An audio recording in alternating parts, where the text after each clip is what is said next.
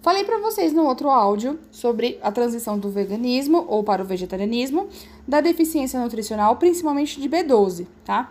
Eu quero falar um pouco mais sobre isso neste áudio, porém, se engana quem acha que só vegetariano e vegano tem deficiências nutricionais. Tem muita gente aí que come de tudo, que até deficiência de fibras tem na dieta. Então, isso deve ser realmente muito bem avaliado durante o atendimento.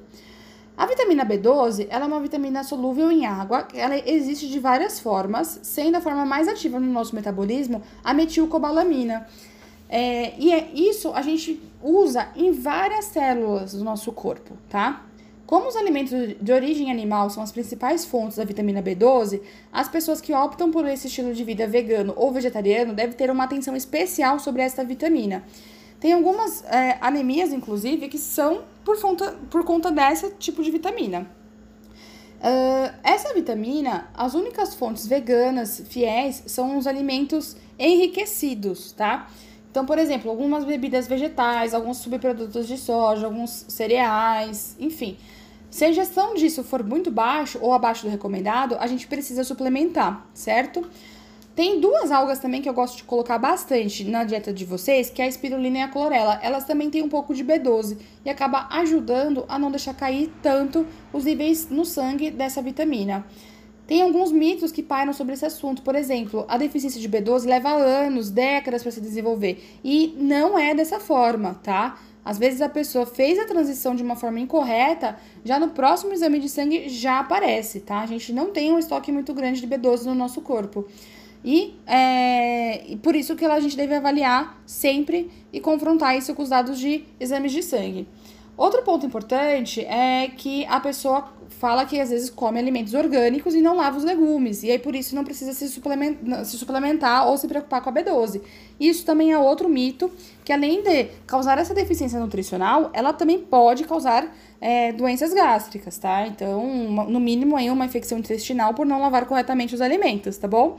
Então, não caiam nesses mitos, tá? Então, se você não consegue ingerir todas as fontes de B doze na alimentação vegana, que a gente tem um pouquinho aí nas algas, É, em algumas, na, na avelã, às vezes tem um pouquinho, tá? Nessas bebidas enriquecidas, é, você precisa fazer a suplementação. Uma forma fácil que eu falo da gente fazer a suplementação de B doze, é, tem gotinhas, e tem um produto que chegou recentemente no Brasil, que é o Nutritional Yeast Flakes, que é a levedura nutricional.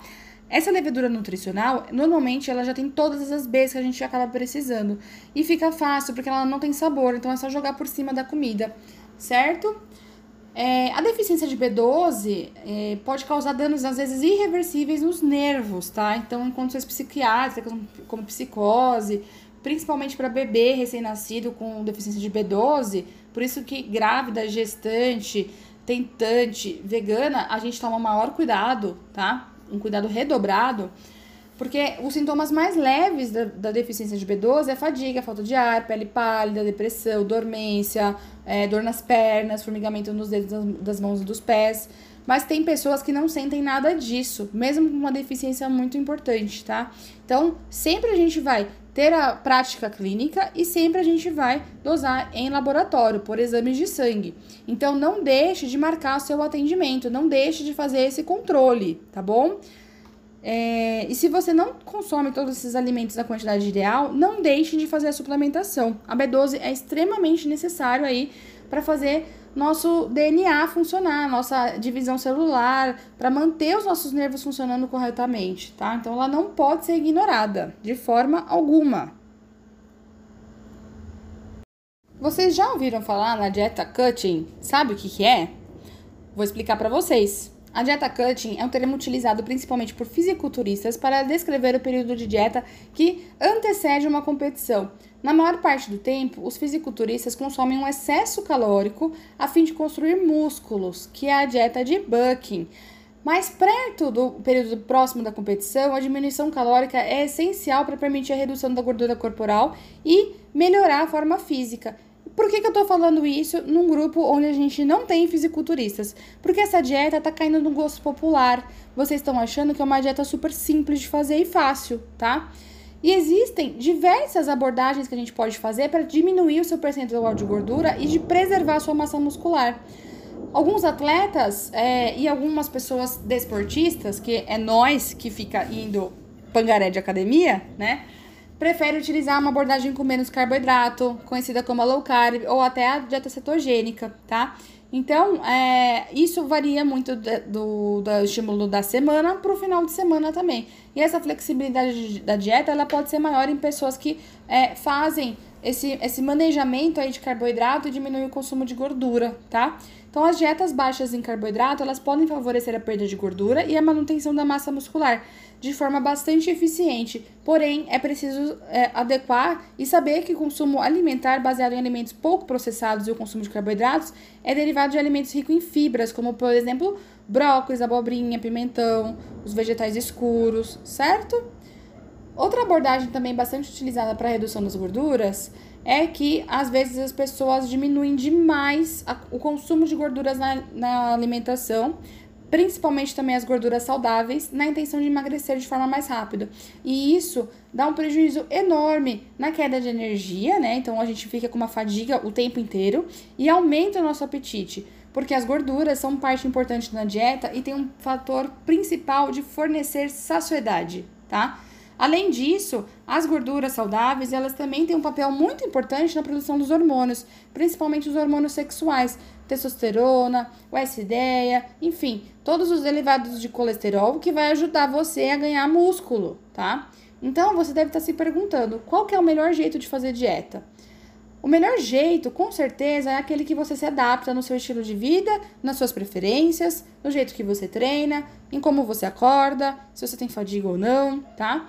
Então, evitar qualquer coisa drástica no começo é um bom início, mantendo carboidrato, gordura, principalmente as proteínas, em dia aí na sua dieta, variando sempre os tipos de alimentos, principalmente variando a forma de preparo para você não enjoar da dieta e desistir. Sempre procurar um nutricionista antes de iniciar qualquer tipo de dieta, principalmente se for esse tipo de dieta que eu falei pra vocês aqui nesse áudio. E quanto mais peso você perde, mais difícil vai ser se manter na dieta, mais difícil vai ser você continuar na perda de gordura, porque a gente tem vários hormônios e vários mecanismos que o nosso cérebro tem pra fazer com que você coma mais.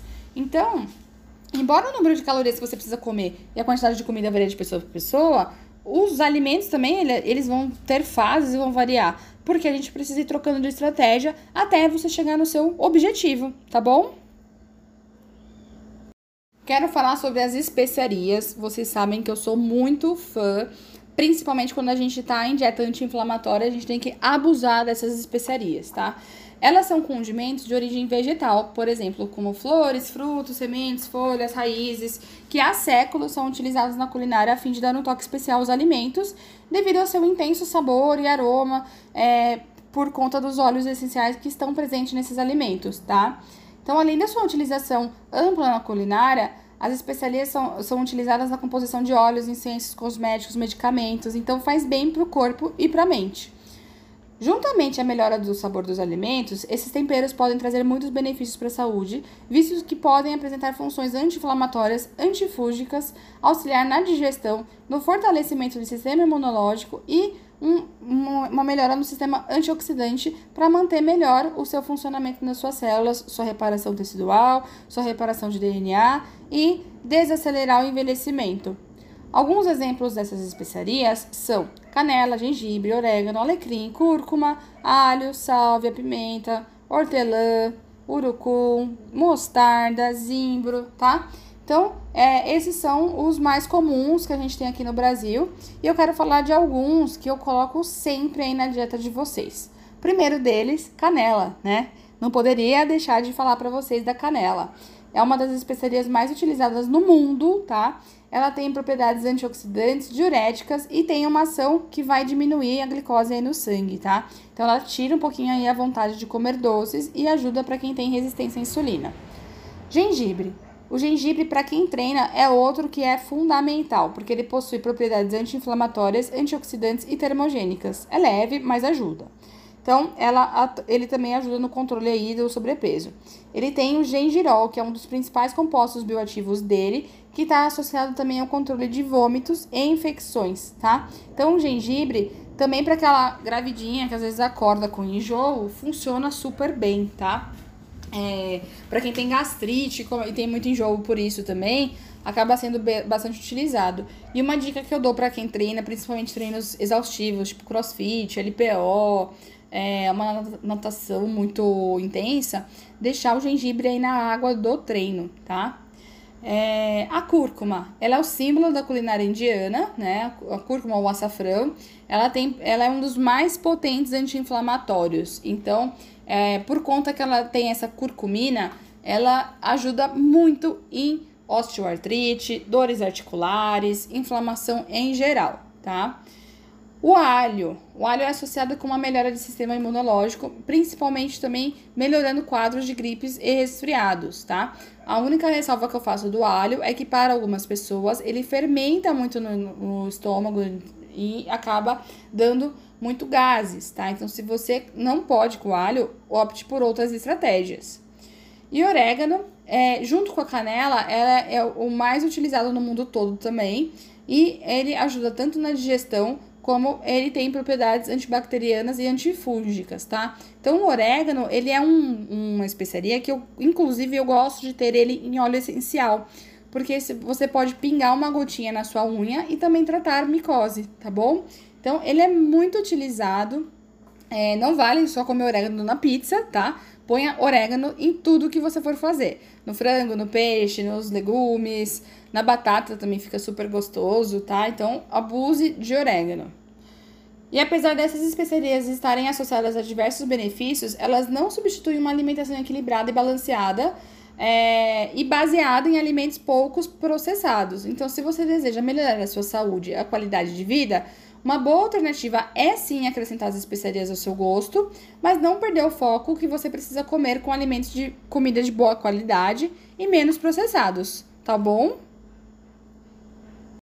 Esse tema muita gente confunde, que é o índice glicêmico, tá? Então, o índice glicêmico, ele é uma propriedade dos alimentos que contém carboidratos e serve para indicar a velocidade com que esse carboidrato do alimento alcança a sua corrente sanguínea e aumenta a sua glicemia, ou seja, o nível de açúcar no sangue.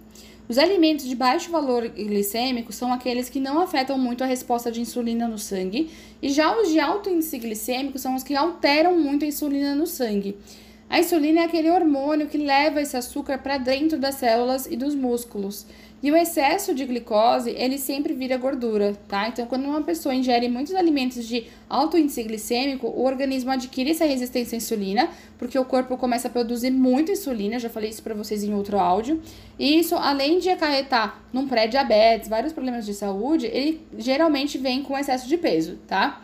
Porém, é, não se deve consumir alimentos de baixo índice glicêmico de forma descontrolada, pois muitas vezes esses podem ter uma densidade calórica elevada, ser ricos em gorduras e também não fornecer todos os nutrientes que uma dieta equilibrada precisa. Vale ressaltar que o índice glicêmico é diferente de carga glicêmica. A carga glicêmica está ligada à quantidade de carboidrato presente no alimento, ou seja, quanto mais carboidrato, maior será a alteração na glicemia.